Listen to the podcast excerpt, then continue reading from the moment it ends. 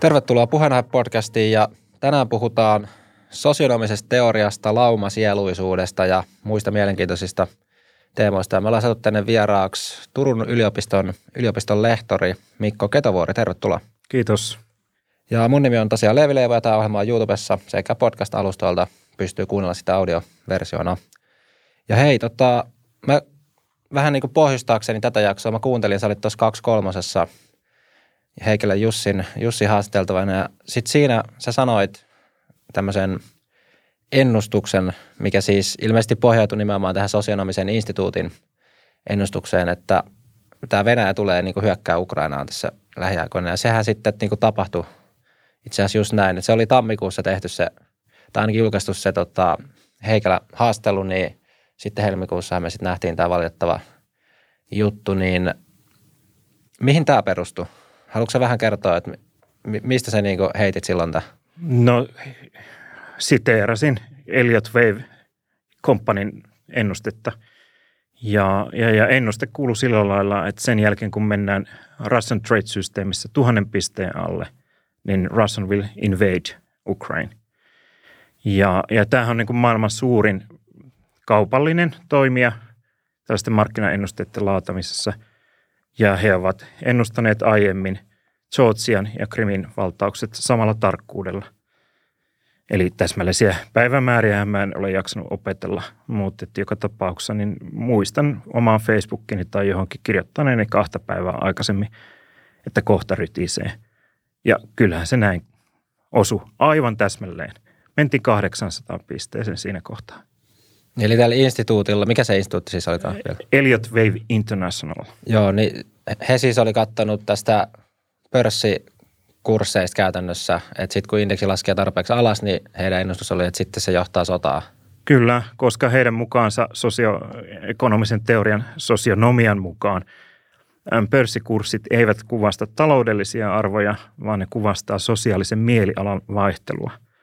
Ja tämä tapahtuu Elliot Wave, eli tällaisen viisiportaisen tota mallin perusteella, jossa joko mennään optimismiin, mukavempiin aikoihin tai sitten mennään todella synkkiin aikoihin negatiivisiin päin. Joo, toi on tota, sit sulla on tämä kirja tosiaan vähän niin kuin myös ehkä pohjana tälle keskustelulle laumamaiston varassa ja tuossa on suunnilleen kaksi kolmasosaa eihin tästä äänikirjana tykitellä kans, kans niin, niin se sosionominen teoria on nyt ehkä se tämän päivän sitten, mistä eniten – eniten puhutaan ja se kiinnostava juttu. Ja siitä tosiaan tässä kirjassa tavallaan esittelet ehkä sitä. Ymmärsinkö oikein, että on aika pitkälti sellainen, että sä pyrit tuomaan sitä niin kuin suomalaiseen keskusteluun, että se ei ole niinkään sun mikään oma teoria, vaan sä oot niin kuin sen popularisoija. No nimenomaan olen tällainen, ei nyt journalisti, mutta humanististen aineiden tutkija.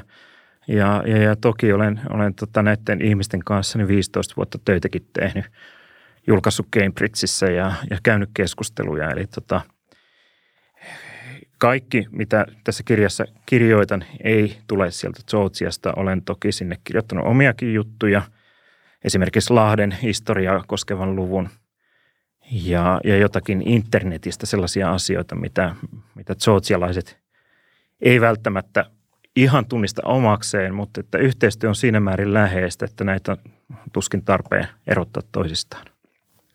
No sitten voitaisiin mennä tuohon itse teoriaan, että jos nyt ihan ekaksi kiteyttää lyhyesti, että mistä sosionomisessa teoriassa on kyse. Eli ensin jos antaa ihan semmoisen kiteytyksen, niin päästään sitten sen jälkeen syventymään. Niin mistä siinä on lyhyesti kyse? Lyhyesti kysymys on joukko, mimeettisestä joukkovaistosta, joka heijastuu pienissä ryhmissä, suuremmissa ryhmissä – aina kansa, kansakuntien historiaan. Ja miten me ihmiset sanattomasti, kehollisesti ja, ja, ja tota, historiallisilla olentoina, mistä me muodostamme mielipiteemme ja, ja, ja mitä ilmiöitä tämä laumavaisto aiheuttaa. Eli normaalisti ihmiset ajattelee näin, että, että, että koska tota, nyt tuli tuollainen tota, kauhea sota tuolla, niin nyt meitä rupeaa pelottamaan. Mutta tämä teoria väittää, että koska meitä pelottaa, niin sota syttyy. Ja tämä oikeastaan kaikki se niin sanottu arkeajattelu, jossa me järkeistetään meidän motiivit ja selitellään, että tämä ja tämä puolue hävisi sen takia, koska äänestäjät olivat tyytymättömiä tähän puolueeseen, niin on jälkikäteistä rationalisointia. Itse asiassa tällaisia muutoksia historiassa voidaan aina ennustaa, jos pystytään mittaamaan suurten joukkojen mielialoja. Onko meillä mitä keinoja sitten tämmöisen mittaamiseen on? Tai onko siihen mitään hyviä keinoja olemassa? No kyllähän tällainen nykyaikainen yhteiskunta ihan, jos nyt tilastokeskusta ajattelee, kerää kaiken maailman dataa koko ajan. Mutta sitten tullaan tähän todella tähän käänteen tekevään asiaan, eli miten suuret mediayhtiöt pystyy tätä asiaa jo hyödyntämään ja miten he sitä hyödyntävät. Eli, eli tota, se, että, että tuolla on tällainen sovellus rautakaupan aulassa, että miten tänään meni. Mikä se nimi on se, mitä painellaan niitä nappeja? Viisi eri väristä nappulaa. joo, joo, mä en muista sitä nyt. Ei mäkään, mutta Joo, mutta kaikki, joka, kaikki tietää. tietää sen. Joo. Niin tota, se, tällainen data niin vaikuttaa siihen, minkälaisia päätöksiä esimerkiksi yritykset tekee.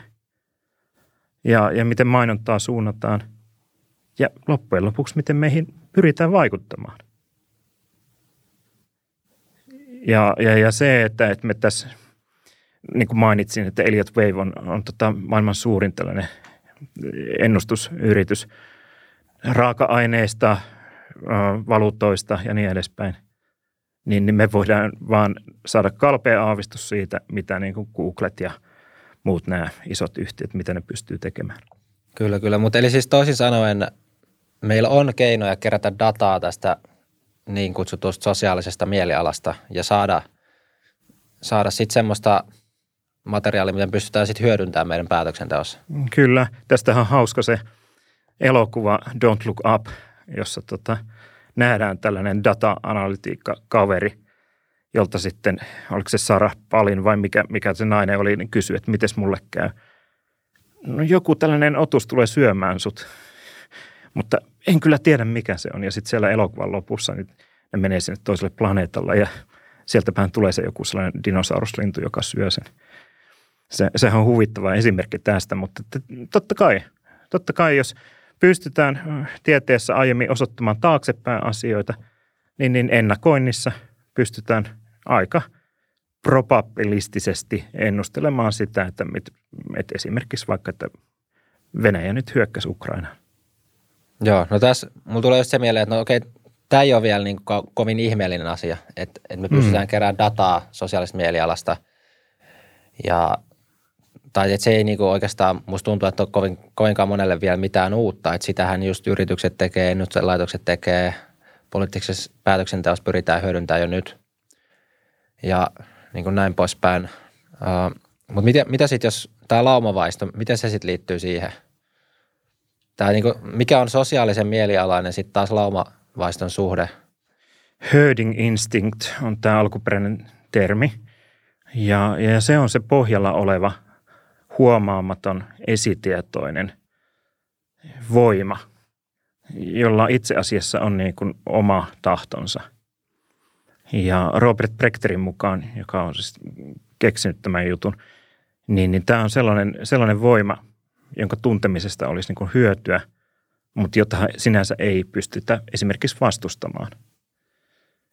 Eli, eli nyt jos ajatellaan, ajatellaan vaikka tätä Venäjää, niin että onko se nyt se Putin, jonka pää on siellä sekaisin. Jos Putin ei olisi, niin hänen tilalla olisi joku toinen. Eli, eli suuret johtajat, oli se sitten Mussolini, Hitler tai Churchill, niin ne nousevat historia nostaa ihmisiä niihin asemiin silloin, kun niiden aika on.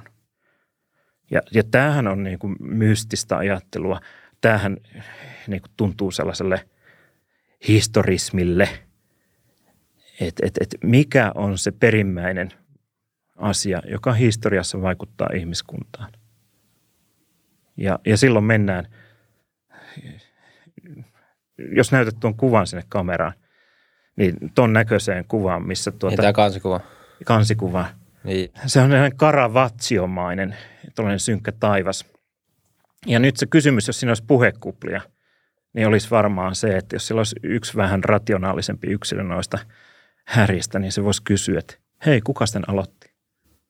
Kyllä, kyllä. Mutta mut siis, jos nyt vielä vähän, mulle vähän vielä mm. on niinku vielä epäselvää, että miten, mitä tuo laamavaisto niinku tarkoittaa, että okei, no sä nostit nyt toi di, diktaattorihahmot ja muut, niin siis toisin sanoen, onko se, liittyykö se keskeinen argumentti siihen, että esimerkiksi, jos käyttää esimerkkinä tosi diktaattoreita, niin se on tavallaan e, ei niin, että johtuen siitä, että se yksilö, joka on nyt siellä johtavassa asemassa, sattuu olemaan tällainen, niin, si, niin sen takia vaikka Venäjällä on autoritaria, vaan, vaan niin, että itse asiassa ihan sama kuka siellä olisi johdossa. Mm. Joka tapauksessa se olisi kutakuinkin samanlainen niin kuin tilanne nyt.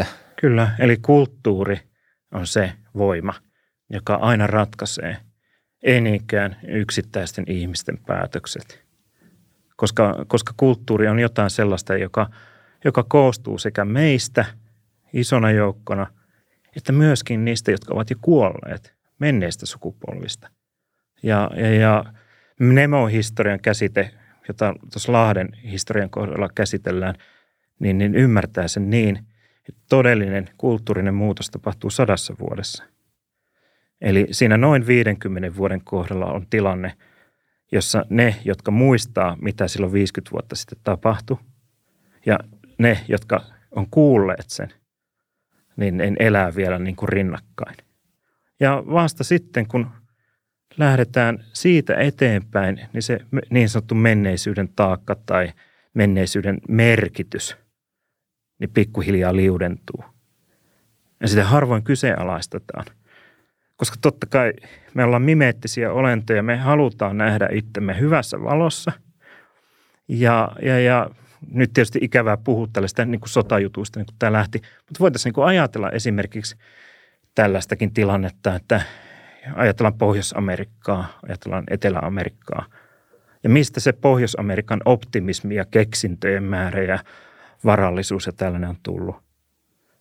Niin nehän on sellainen protestantismin henki ja sellainen toisin ajattelun henki ja rohkeimmat ihmiset, jotka on lähtenyt Suomessa Pohjanmaalta ja savolaiset jäi Kotkaan ja Lahteen. Näin vitsi kuuluu. Niin oli se sitten hyvää tai pahaa, mutta se mistä me tullaan, niin, niin ensiksi me omaksutaan se. Ja vasta sen jälkeen me tiedetään, että ketä me ollaan. Niin se, sen jälkeen me voidaan niin kuin kyseenalaistaa sitä ja lähteä tekemään muutosta, jos on tarpeen. Mitä sä oot sit siitä mieltä, että koska to, toi näkemyshän on aika sellainen, että yksilön valinnoilla ei ole kovin paljon merkitystä ja pikemminkin niin, kuin niin päin, että on semmoisia jotenkin niin kuin vääjäämätöntä historiaa ja asiat jotenkin vääjäämättömästi tapahtuu, niin sitten taas mä, mä kyllä pystyn keksiä esimerkkejä, missä sitten taas yksi, yksilöiden valinnat pystyy kyllä niin kuin sit vaikuttaa myös kulttuuriin. Kyllä, mutta sehän vaatii sitten aika paljon siltä yksilöltä. Esimerkiksi vaikka Charlie Chaplin elämänkerta, miten hän, hän niin kuin aika kurjista oloista Lontoosta lähti liikkeelle. Ja, ja, ja, ja monet tällaiset tota, self-made man tarinat on, on juuri tämän kaltaisia, joissa tota, niin kuin huolimatta olosuhteista niin, niin joku toteuttaa sen oman, oman tarinansa, joka taas sitten vaikuttaa toisiin. Ja, ja, ja antaa toivoa sitten myöskin muille. Mm, mutta jos mä ottaisin vaikka esimerkiksi semmoisen, että meillä olisi Suomessa, niin tämä on semmoinen ihan kuviteltavissa oleva tilanne, mikä voi tulla eteen vaikka seuraavan 20 vuoden sisään, niin meillä olisi eduskunnassa, ää, joku olisi tuonut sinne aloitteen, että nyt pitää niin kuin, laillistaa vaikka kannabiksen käyttö. Ja sitten siellä on niin sellainen tilanne, että on vastustajia ja sitten on puoltajia. Sitten olisi vaikka semmoinen, että siinä on yksi, yksi puolue niin kuin vaankieliasemassa, että riippuen, että mitä ne sen puolueen sitten äänestääkö ne jaa vai ei, niin sitten se joko laillistetaan tai sitten ei tule lainsäädäntöön mitään muutosta. Ja sitten taas puolueessa voi olla se puheenjohtaja tai muu, joku yksi sen alan asiantuntija, joka mm-hmm. sitten käytännössä pitkälti päättää sen puolueen kannan. Niin sitten taas riippuen siitä, mitä se päättää, niin se se taas voidaan ajatella, että sit sehän vaikuttaa tosi paljon siihen, että mihin Suomen kulttuuri tuossa asiassa lähtee kehittyä. Että jos meillä vaikka laillistetaan kannabis, niin voisi olettaa, että kulttuuri kehittyisi tosi erilaiseen suuntaan verrattuna siihen, jos se pysyy laittomana. Niin mä yritän vaan miettiä, että, että on tilanteita, missä niin kun yksittäiset ihmiset tekee päätöksiä, jotka vaikuttaa paljon kulttuuriin. Ja sitten se kysymys on just, että kuinka paljon kulttuuri ohjaa sit sitä päätöstä vai voiko siihen vaikuttaa sit, tai että kuinka paljon se on vapaa-valintaa ja sitten taas kuinka paljon vaikuttaa ihan vaan, kun semmoiset sattumukset, että, että sille nyt vaan sattuu olemaan se, sen kaveri, joka on myös sitä mieltä, että nyt tämä pitää laillistaa ja sitten se on niin kuin saanut sen kannan siitä. Että kuinka paljon tämmöiset on oikeastaan osa sit sitä kulttuuria ollenkaan vai, ja kuinka paljon ne on niin kuin yksilön valintoja tai jotain tämmöisiä sattumuksellisia seikkoja. Niin mitä sä oot niin kuin, tai mitä tämä Brechterin teoria on niin kuin ton, ton tyyppisestä mieltä, että kuinka paljon se jättää tilaa semmoiselle yksilön valinnoille ja niiden niin kuin roolille kulttuurin kehittymisessä? Se jättää yksilölle sen oman vastuun omasta itsestään. Mutta, mutta esimerkiksi tuosta kannabiksen laillistamisesta, miksi tämä Yhdysvalloissa on, on jo niin kuin selkeästi tämä jako nähtävissä, ja joka tässä kirjassakin esitellään, on täysin, täysin selvä se, että, että ketä nämä nyt kyseiset henkilöt silloin sattuukin siellä sitten eduskunnassa olemaan. Ne on samalla tavalla kuin Putin. He ovat aikansa, aikakautensa edustajia ja, ja, ja aikansa heijastumia. Ja se heijastuminen tapahtuu sen mimeettisen että me imetään ajatuksia jostain itseemme siitä laumasta. Ja, ja, ja tosiasiassa niin tota, se, että et, et päätetäänkö valita, valita tota terveydelle hyviä linjoja vai annetaanko mennä hällä väliin, että, tehkää mitä tykkäätte, niin, niin tämä on, on tota Brechterin mukaan täysin sidoksissa sosiaalisen mielialan optimismiin ja pessimismiin – Eli optimistisena aikoina ajatellaan, että tsempataan ja, ja, ja hyvä kysymys tietysti aina se, että haluaisitko tätä omille lapsillesi. Niin tota, yleensä olla, ollaan vähän tiukempia niin kuin tällaisten asioiden suhteen. Ja, ja, ja sitten kun ruvetaan menemään pessimismiin, niin, niin, niin no who cares, mitäs väli täällä on. A, antaa mennä vaan, jos sä haluat poltella, niin polt, polttele. Ja tämähän on niin kuin Coloradossa just siihen aikaan tuolla Atlantan suunnalla olin, kun – näitä tutkijoita tästäkin asiasta haastattelin, niin Amerikassa tämä on, on aika selkeästi niin kuin nähtävissä. Eli menee Dow Jonesin mukaan toi lainsäädännön kiristyminen ja lainsäädännön löystyminen. Mutta toisin sanoen, että jos olisi, koska siellä voi olla se ratkaiseva vaankieli niin kuin äänestäjä, niin riippuen, että onko se itse vaikka kannabiksen polttaja ja sitten se on niin kuin myönteinen sen takia, mm vai sitten siinä saattaa ollakin semmoinen henkilö, jonka tuttu on vaikka saanut niin kuin jotain vakavia haittoja kannabiksessa, niin sitten tavallaan tämmöinen joku henkilökohtainen kokemus saattaa vaikuttaa siihen, että mitä se sitten oikeasti painaa siellä. Ja sitten se on semmoinen asia, mikä sitten seuraavaa kymmenen vuotta ja tukkaa eduskunnan käsittelyyn. Niin mä tavallaan just yritän miettiä, että kuinka paljon tuolla on selitysvoimaa, koska välillä voi olla sitten ratkaisevissa asemissa ton tyyppisiä tilanteita Joo. myös. Mutta mut se on tämä kausa prima, eli, eli se, että mikä, mikä on niin se pohjimmainen asia. Ja silloin kun puhutaan lainsäädännöstä, silloin kun puhutaan yhteiskunnallisista ratkaisuista, niin, niin silloinhan me puhutaan siitä laumasta. Eli, eli yksilö voi olla, olla eri mieltä, yksilö voi, voi vastustaa tiettyjä asioita, mutta harvappa sitä pystyy niin kuin vaikuttamaan yksinään oikeastaan yhtään mihinkään. Niin, niin.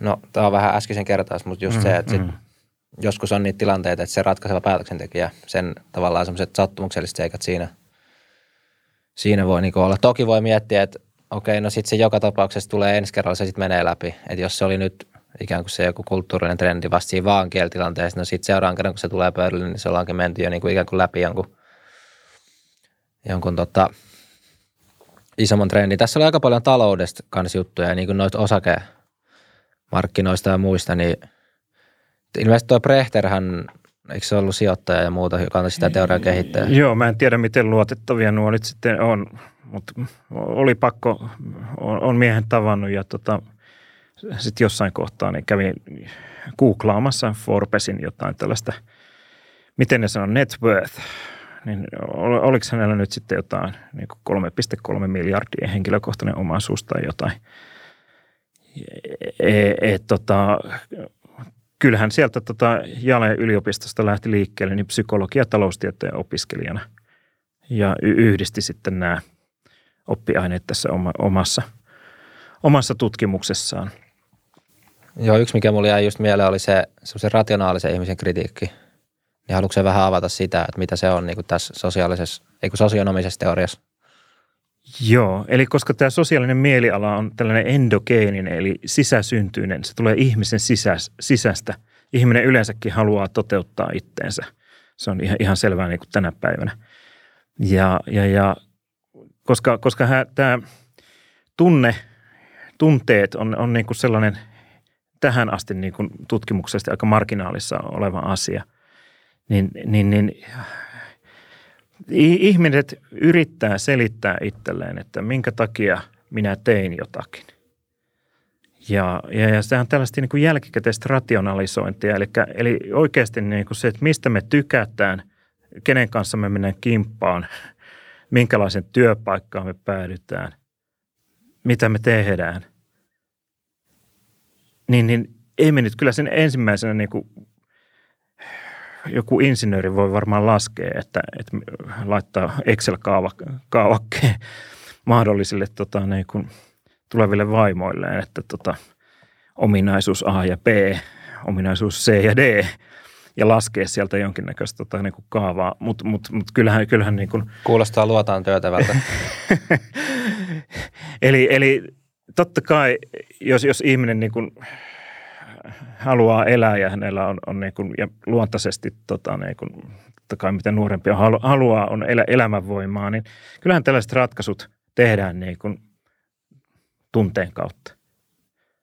Ja, ja, ja sitten sit on tämä niin humanistit ja yhteiskuntatieteilijät, jotka eh, otsarypyssä yrittää niin kuin miettiä, että tämä asia johtuu nyt tästä. Ja hir, hirveän monta kertaa, niin kun, mä annan, annan, annan ehkä tällaisen hy, hyvänkin esimerkin, josta tiedän, tiedän tosi paljon, koska on musiikkikasvatusta opettanut 30 vuotta yliopistolla, niin me ollaan tota, niin kun, puhuttu siitä, että miten hirvittävän tärkeää niin kun musiikki on ihmiselle ja sen, sen soittaminen ja opettaminen. Ja että se tekee niin kuin parempaa niin kuin matematiikan tulosta oppimisessa ja se tekee tota, niin kuin ihmisistä sosiaalisempia – ja, ja, ja tota, hyvinvointi paranee ja siis on ihan mieletön määrä on, on tehty tutkimusta ja, ja ollaan selitelty sitä, että miksi nyt tätä niin kuin pitäisi tehdä.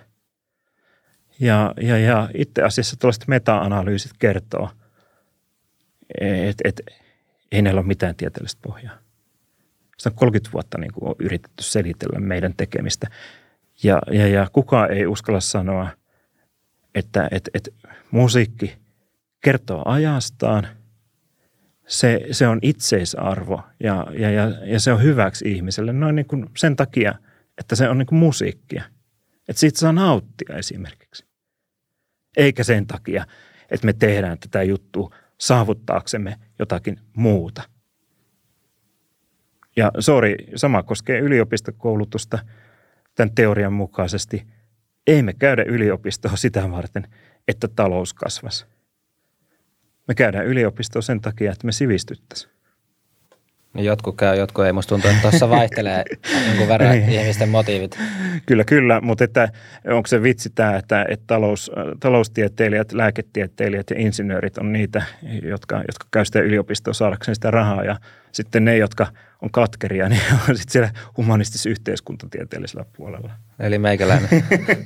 Mutta mut siis mm. to, tuon voi ajatella myös siis niin, että musiikki ja vaikka yliopiston käyminen itseisarvona, ne on, että ne on ikään kuin sellaisia luksushyödykkeitä. Että niihinhän meillä on varaa tarjota ihmisille noita asioita, kun ensin se peruspohja, eli se, mistä meillä tulee niin kuin asuminen, ää, ravinto ja ehkä jotkut kaikista tärkeimmät ihmissuhteet, kun se on niin kuin kunnossa, niin sen jälkeen on tavallaan semmoista, niin kuin mikä tulee sitten sen päälle aina.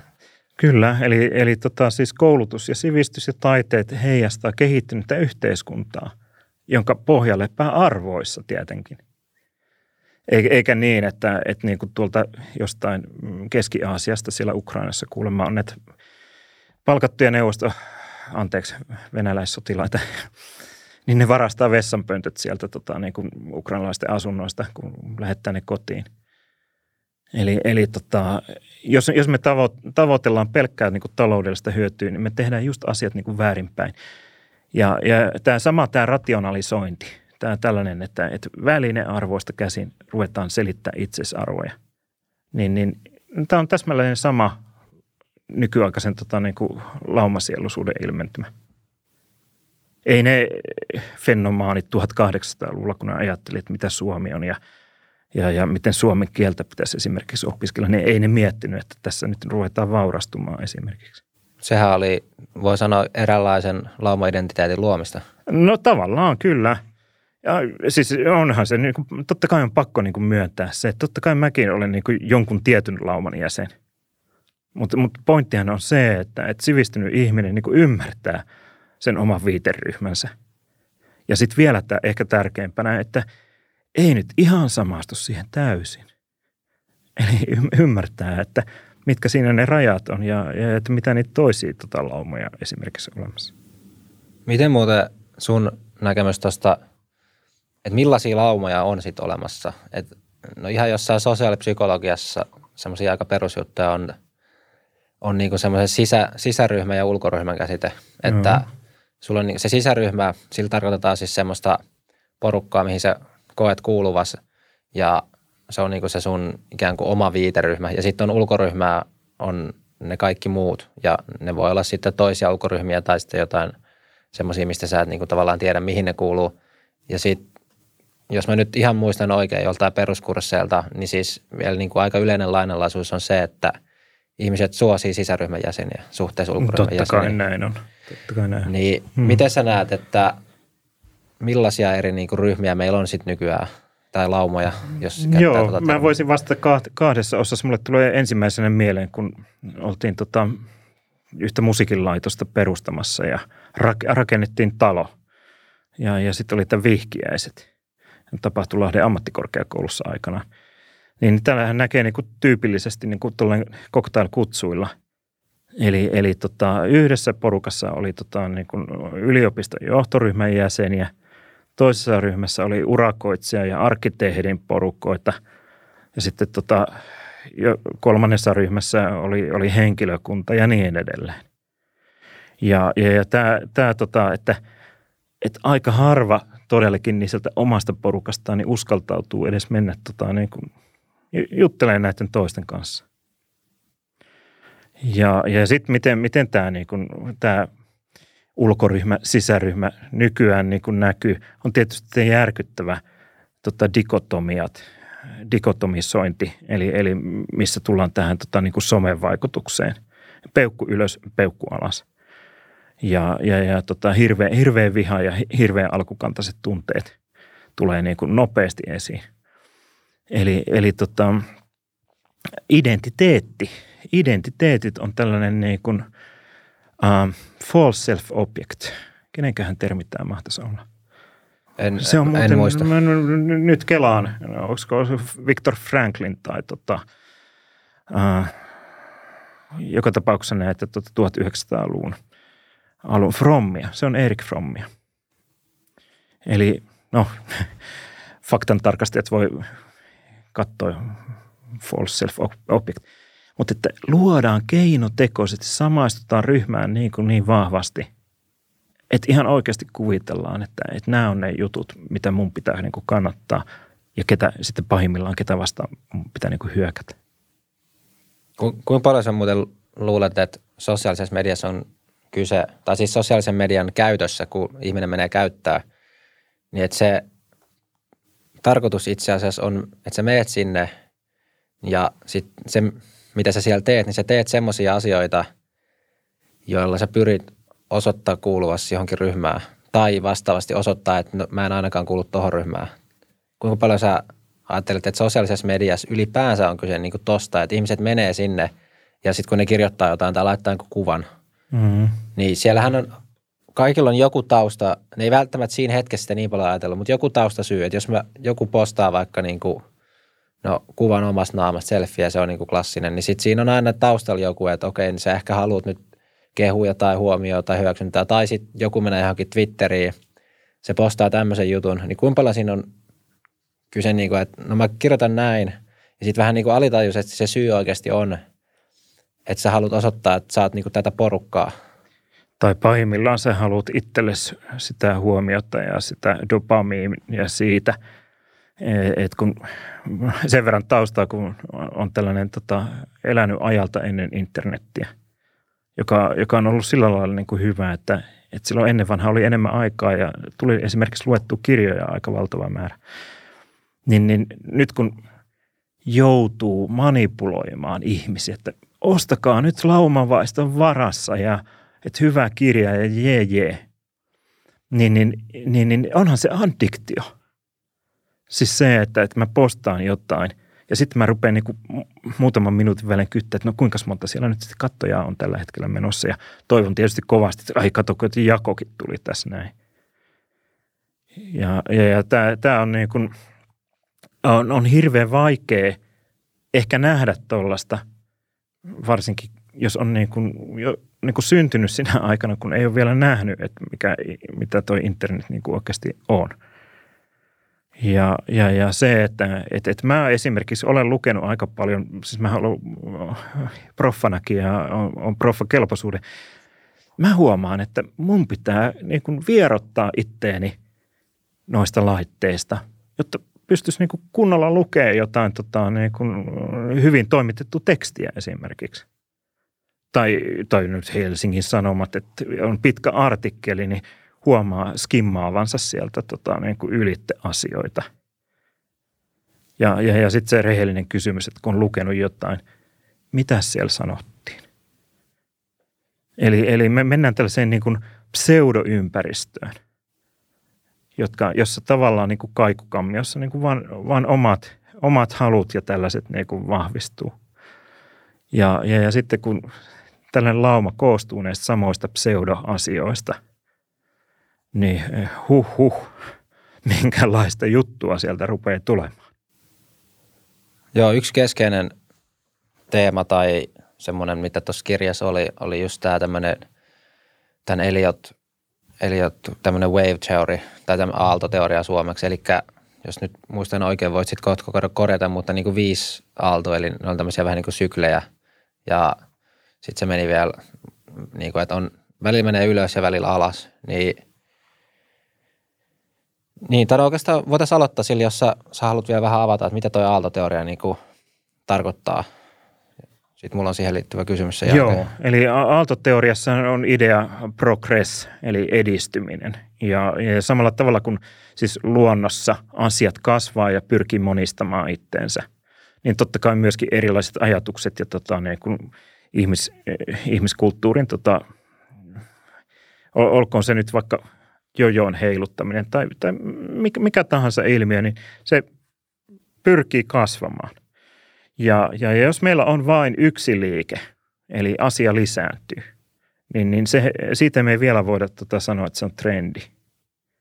Mutta mut, sitten kun tulee tota, niin sanottu korjaava askel, eli yksi ja kakkosaalto, niin huomataan, että se kakkosaallon pohja on korkeampana kuin mitä se ykkösestä lähti liikkeelle.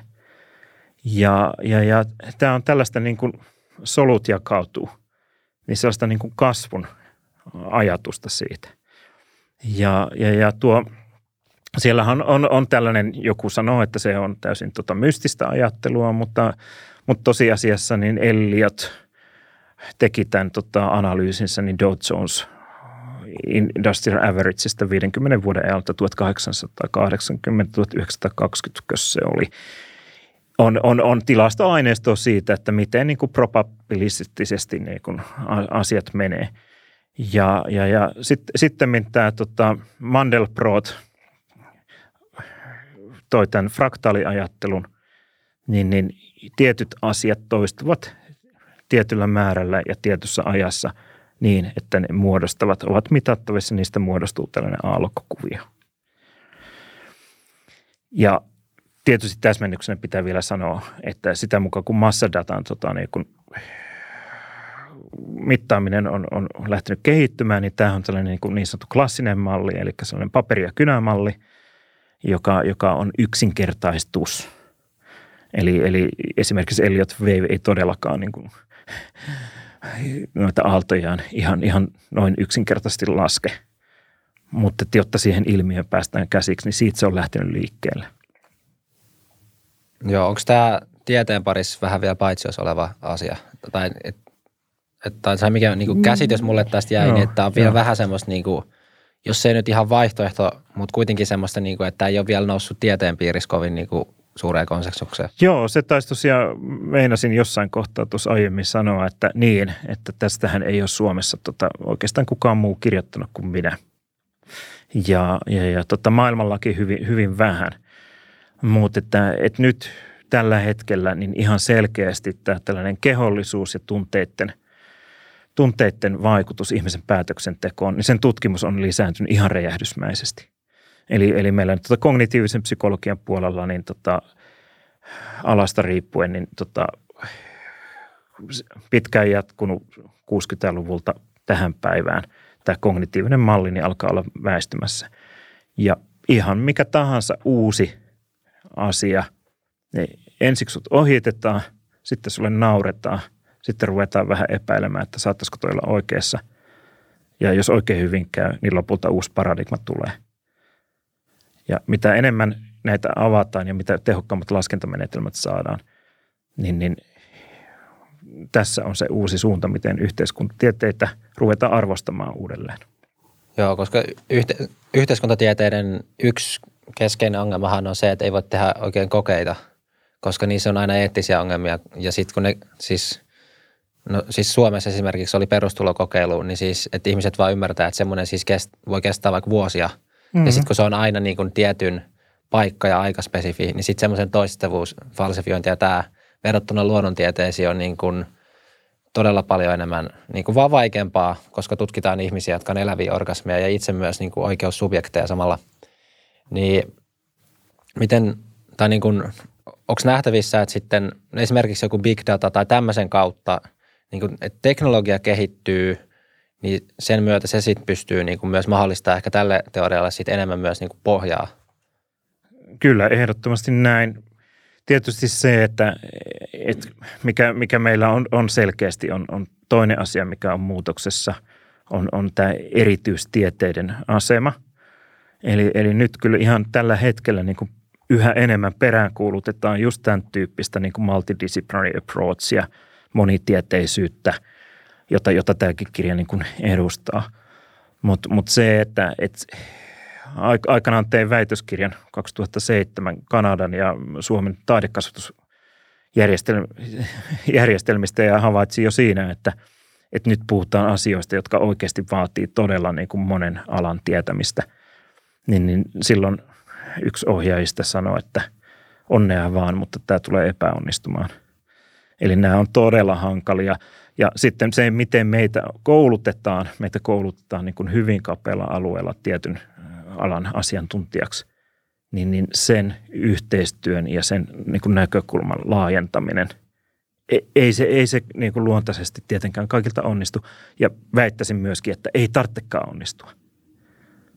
Mutta mut sen rinnalle niin, niin, niin ihan selkeä trendi on siitä, että nyt vähän jo kysytään sitä, että voitaisiko näitä asioita katsoa niin enemmän yhdessä.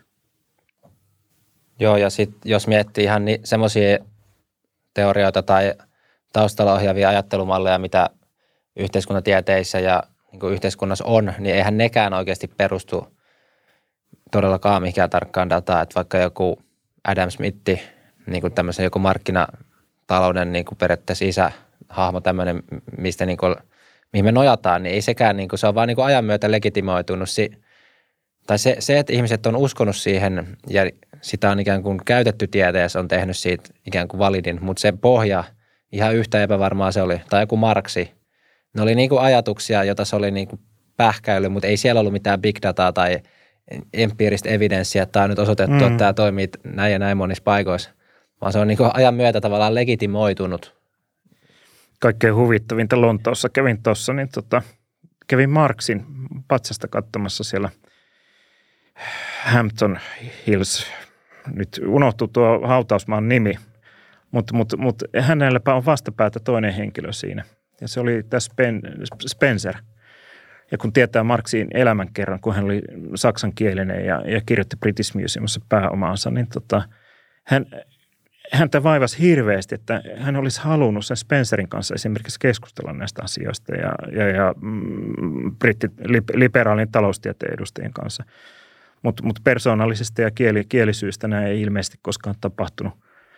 Niin, niin samalla hautausmaalla vastakkain on, on tota, niin kuin Marksin ja, ja, ja sitten on marksilaisuus ja liberalismin edustajat ovat vastapäätä toisiaan ja en tiedä käyvät keskustelua siitä, että kumpi meistä oli enemmän oikeassa. Jep, jep. Mutta miten, sitten jos menee vielä vähän tuohon laumavaistoisuuteen, niin oliko täällä Brehterillä siihen ajatuksia tai sitten onko sulla omia ajatuksia siihen Brehterin tavallaan kehikon päälle, että onko tämä laumavaistoisuus ikään kuin semmoinen meidän lajityypillinen – niin kuin ikään kuin biologiassa annettu tosiasia, joka ikään kuin on aina ja meidän on ehkä vähän niin kuin turha pyristellä sitä vastaan, vai näetkö että se on myös itsessään semmoinen asia, joka voi muuttua ajan myötä, että toisinaan me ollaan enemmän laumavaistoisimpia ja sitten taas jollakin toimenpiteellä sit me ei, ei olla enää. Joo, tästä on tosi klassinen tutkimus, mihinkä Brechter viittaa. Eli tota George Kellin päätöksentekoa koskevat tutkimukset, The Psychology of Personal Constructs, aivan mielettömän siteerattu tutkimus. Ja, ja, ja kun ajatellaan, että on tällainen niin kuin melko neutraaleja kysymyksiä, niin, niin se flip the coin ajattelu, että, että suunnilleen 50-50 se niin kuin tulee menemään. Ja, ja, ja kun oli tällaisia niin kuin negatiivisempia tota, niin kuin ratkaisumalleja ja optimistisempia ratkaisumalleja, niin itse asiassa tuo jakauma niin kääntyi 062 niin optimistiseen päin. Ja, ja negatiiviset päätökset oli 038. Ja, ja, ja tässä tullaan tähän Eliotin wave-ajatteluun ja, ja siihen, että, että meillä niin solutasolta aina, aina tota, niin kuin taivaan kappaleisiin, niin – on todennäköistä, että et, et, et, ihmiskunta toistaa tiettyjä muotoja, jotka on heihin sisään rakennettu. Eli ihminen toteuttaa niin kuin omaa tarkoitustaan. Ja, ja se näkyy, näkyy siinäkin, että kun DNA, tota Watson ja Crick löysi sen, niin, niin myöskin siellä kaksoiskierteessä on tämä sama kultaisen leikkauksen periaate. Ja nyt sitten kuulijan varoitus – tästä moni, moni voi sanoa, että no ehkä se noin on, mutta ei, se, ei se selitä mitään. Mutta jotkut tykkää tästä, tästä niin kuin ajatuksesta, että et, et, tietyt esineet, tietyt asiat ja tietyt muodot ovat ennalta annettuja. Ja, ja tavallaan niin kuin ei me voida, me ollaan ihmisiä, me ollaan niiden lakien alasia, jotka meihin on laitettu. Ja tietysti yksi evolutiivinen näkökulma tuohon voisi olla se, että jos siis kysyy, että no miksi ihmiset on lamavaistoisia, niin yksi selitys sille voisi olla, että se on ollut hyödyllistä. Että toisin sanoen sitten taas ulkoisia uhkia vastaan se, että ihminen, ihmislaji selviää ja jatkuu menestyksekkäästi, niin se on niin hyödyllistä toimia yhteisesti ja yhteisenä tuollaisena laumana. Joo, tämä on ihan hullu, hullu käsite, mutta Brechter puhuu metafyysisestä e, e, realismista – metafyysinen realismi, mitä, mitä tämä niin kuin on. Eli hän, hän selittää tota, niin kuin maailmaa tällaisilla tota, niin kuin ihmeellisillä tota, niin kuin matemaattisilla ja biologisilla tota, niin kuin lailla.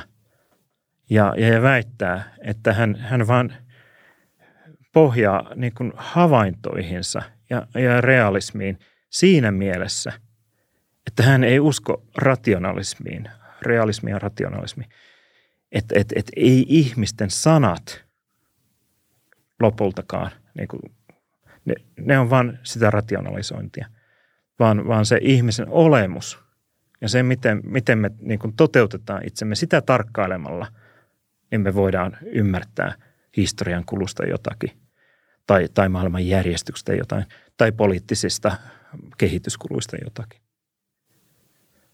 Ja, ja tämä on aika aika radikaali tota, niin kuin, tapa nähdä asioita. Kyllä se on nykyään ainakin, kun on aika vahva yhteiskuntatieteessäkin se semmoinen konstruktiivinen käänne, eli semmoinen myös, että sanat rakentaa todellisuutta ja se kielellinen käänne. Ja kyllä mä, mä itse kyllä näen siinä paljon totuuden perää, että myös se, mitä sanotaan, niin sit ohjaa sitä, miten toimitaan. Mm-hmm, Et siinä mm-hmm. mielessä toi Brechterin, mä, mä ehkä itse niin näen, että se on, saattaa taas olla ehkä pikkasen liian niin kuin mennään yhteen suuntaan.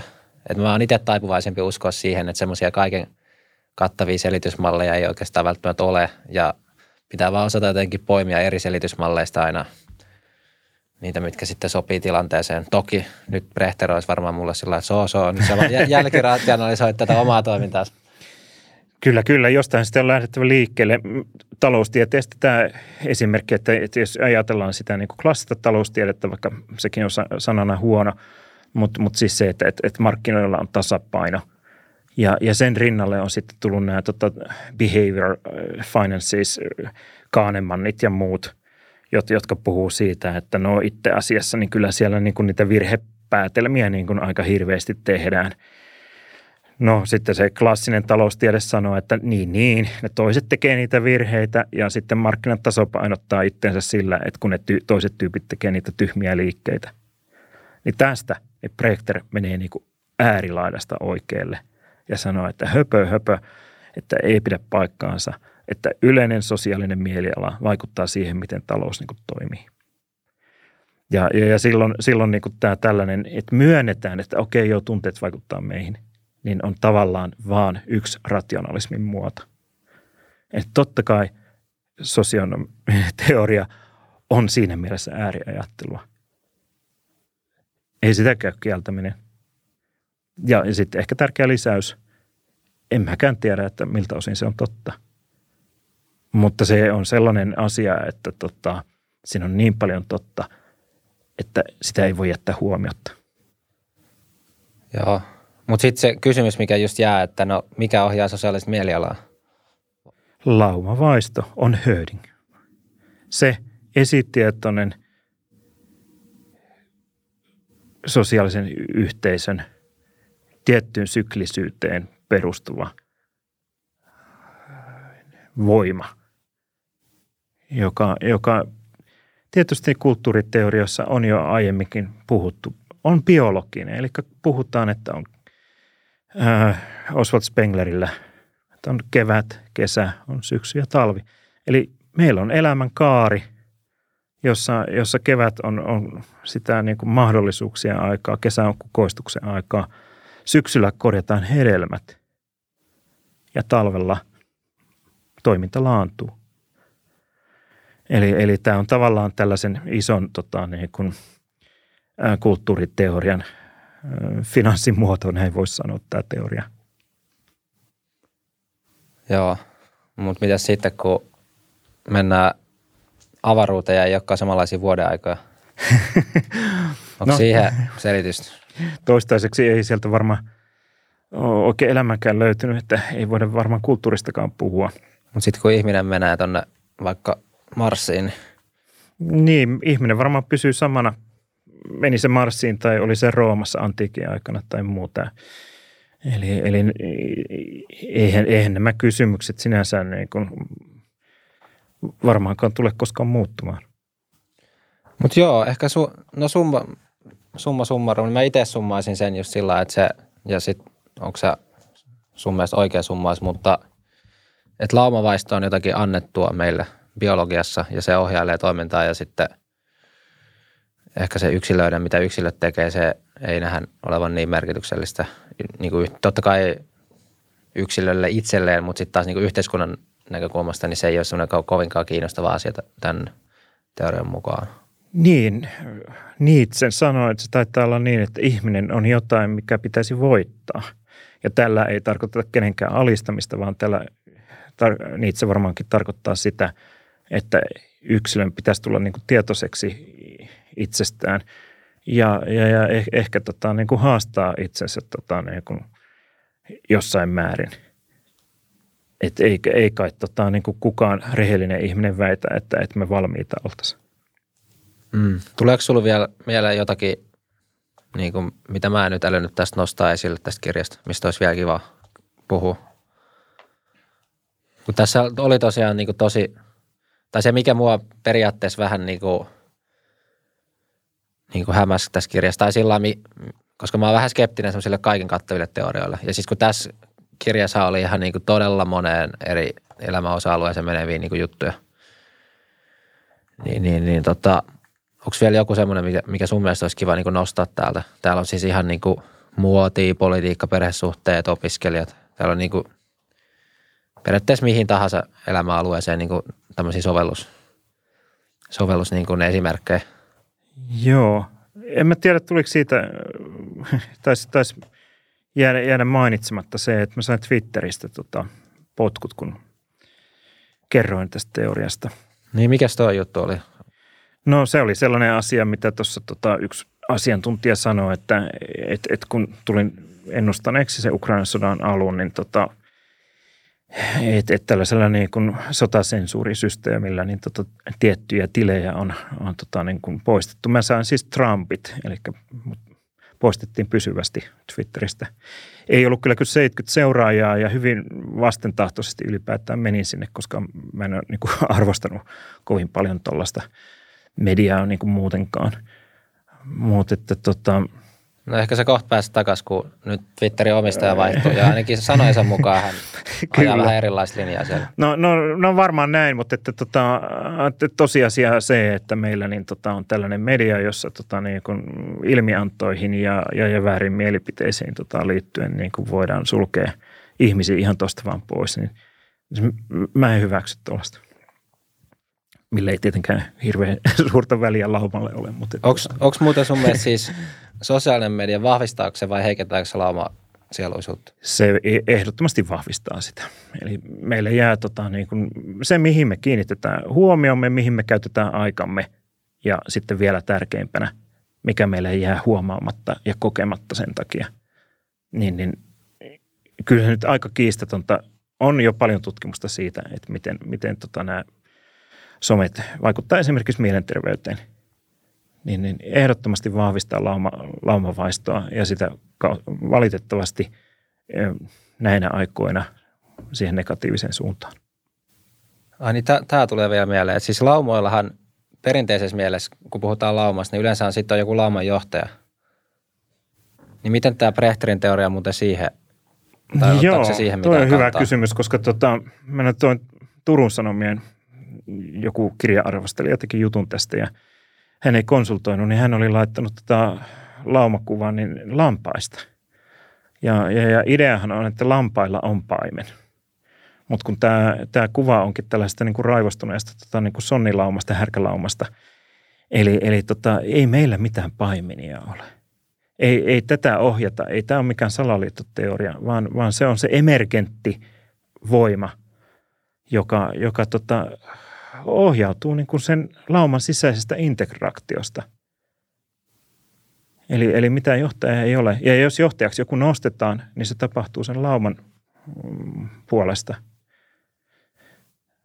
Brechter, joka lähti, lähti liikkeelle musiikista, niin sanoi, tutki Beatlesia ja sanoi, että tota, niin kun, kyllä, kyllä se näin perin on, että artistit niin on, on täysin tota, niin faniensa armoilla – ei, ei, ei, ei siellä, niin kuin, voit olla keulakuva, mutta et sä mikään johtaja ole. Aivan, mutta mitä se itse asiassa tarkoittaa, että jos sun mielestä sosiaalinen media lisää laamasieluisuutta, niin mitä se itse asiassa tarkoittaa? No amplifier, eli, eli tota, niin kun, jos sulla on kitara ja laitat tota, se isompaan kaappiin, niin se kuuluu pidemmälle. Sisältö, sisältöhän ei sinänsä muutu miksikään, mutta tota, niin kun, Brechter sanoo tästä internetistä sen, että, että, että tämä internetin optimismi, mikä oli niin kun, kun Linusta puhutaan ja, ja, ja, ja ollaan tosi hienoja juttuja tehty niin kuin Opera Bayou esimerkiksi joukkoälyllä ollaan tehty operaa ja kaikkea näin. Hyvinä aikoina se internet heijastaa sitä niin kuin op, sosiaalisen mielialan optimismia – mutta mut nyt sitten, kun olla, ollaan käännytty tänne niin, kuin niin sanotusti pimeälle puolelle, niin, niin, niin sitten tullaan tähän, että ruvetaan miettimään, että, että voi, pitäisikö niin kuin sananvapautta rajoittaa, pitääkö meidän tota, niin kuin, uh, kieltää, kieltää tuota, tietyltä ihmisiltä pääsy, pääsy sanomaan jotakin ja niin edespäin. Eli, eli että ei sekään internet itsessään tuota mitään, vaan se samalla tavalla heijastaa niin kuin tätä kulttuurisen mielialan muutosta. Mutta tarkoittaako internet, että laumoista voi tulla isompia? Kyllähän se, totta kai se saavuttaa, kaikki markkinoijat sen tietää, että et, tota, niin kuin, mit, miten saavutetaan jengi enemmän. Eli periaatteessa sitten taas globaalilla tasolla laumoja saattaa olla vähemmän kohta, koska jos ne on isompia, niin sitten se niin kuin yhä useammin Niin, niin meillä kulttuuri, kulttuuri tota kapenee. Näin, näin. Näinhän se on, ja tällaisen niin kuin tosiaan sanoin, että, musiikkikasvatusta on tehnyt, mutta on taidekasvattaja, niin, niin, niin kyllähän, kyllähän mun mielestä siis se, että, että ihmiset tietää kaiken maailman sometähdet ja, ja, ja vi, viidakon tähtöiset, mitä näitä on. No, on se nyt aika surullista, että tuollaisen niin aikaa käytetään.